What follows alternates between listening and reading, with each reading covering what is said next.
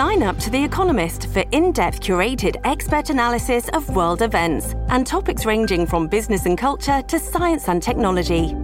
You'll get the weekly digital edition, online only articles, curated newsletters on politics, the markets, science, culture, and China, and full access to The Economist Podcast Plus.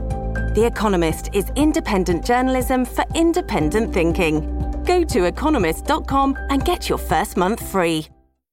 Many of us have those stubborn pounds that seem impossible to lose, no matter how good we eat or how hard we work out. My solution is PlushCare. PlushCare is a leading telehealth provider with doctors who are there for you day and night to partner with you in your weight loss journey. They can prescribe FDA-approved weight loss medications like Wagovi and Zepbound for those who qualify. Plus, they accept most insurance plans. To get started, visit plushcare.com slash weight loss. That's plushcare.com slash weight loss.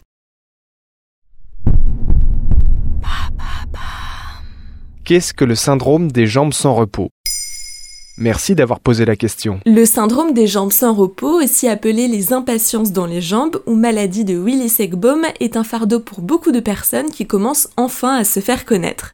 Il s'agit d'un trouble neurologique chronique qui affecte de nombreuses personnes dans leur quotidien.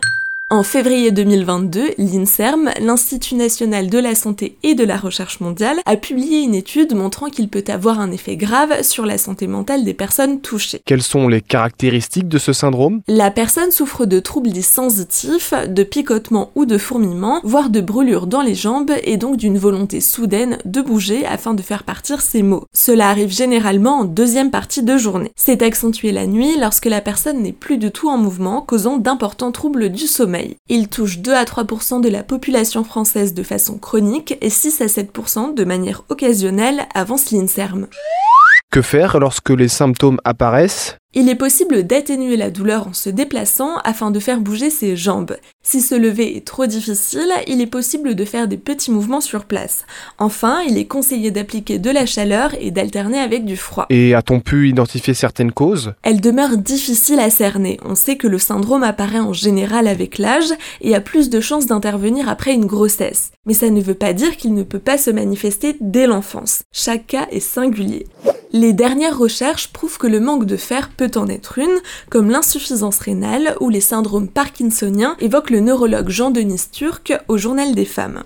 Pour éviter son apparition ou ses manifestations trop fréquentes, quelques conseils sont donnés par les spécialistes, comme faire attention à ce que la température de la chambre où l'on dort ne soit pas trop élevée, éviter des boissons comme le thé, le café et l'alcool. Quelles sont les conséquences de ce syndrome? Les personnes souffrant de ce syndrome ont un sommeil très perturbé. Insomnie, réveil fréquent, la sévérité des effets secondaires change selon que le syndrome soit chronique ou occasionnel.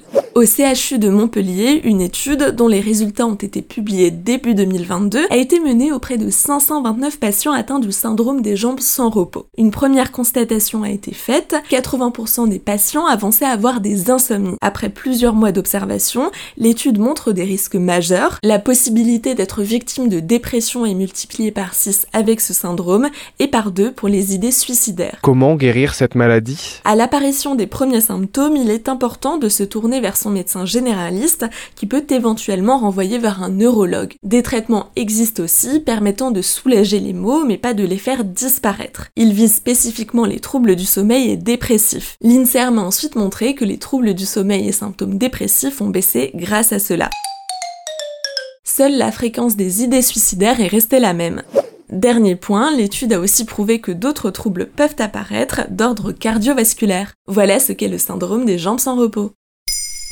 Maintenant, vous savez, un épisode écrit et réalisé par Pauline Weiss. Ce podcast est disponible sur toutes les plateformes audio et pour l'écouter sans publicité, rendez-vous sur la chaîne Bababam Plus d'Apple Podcast.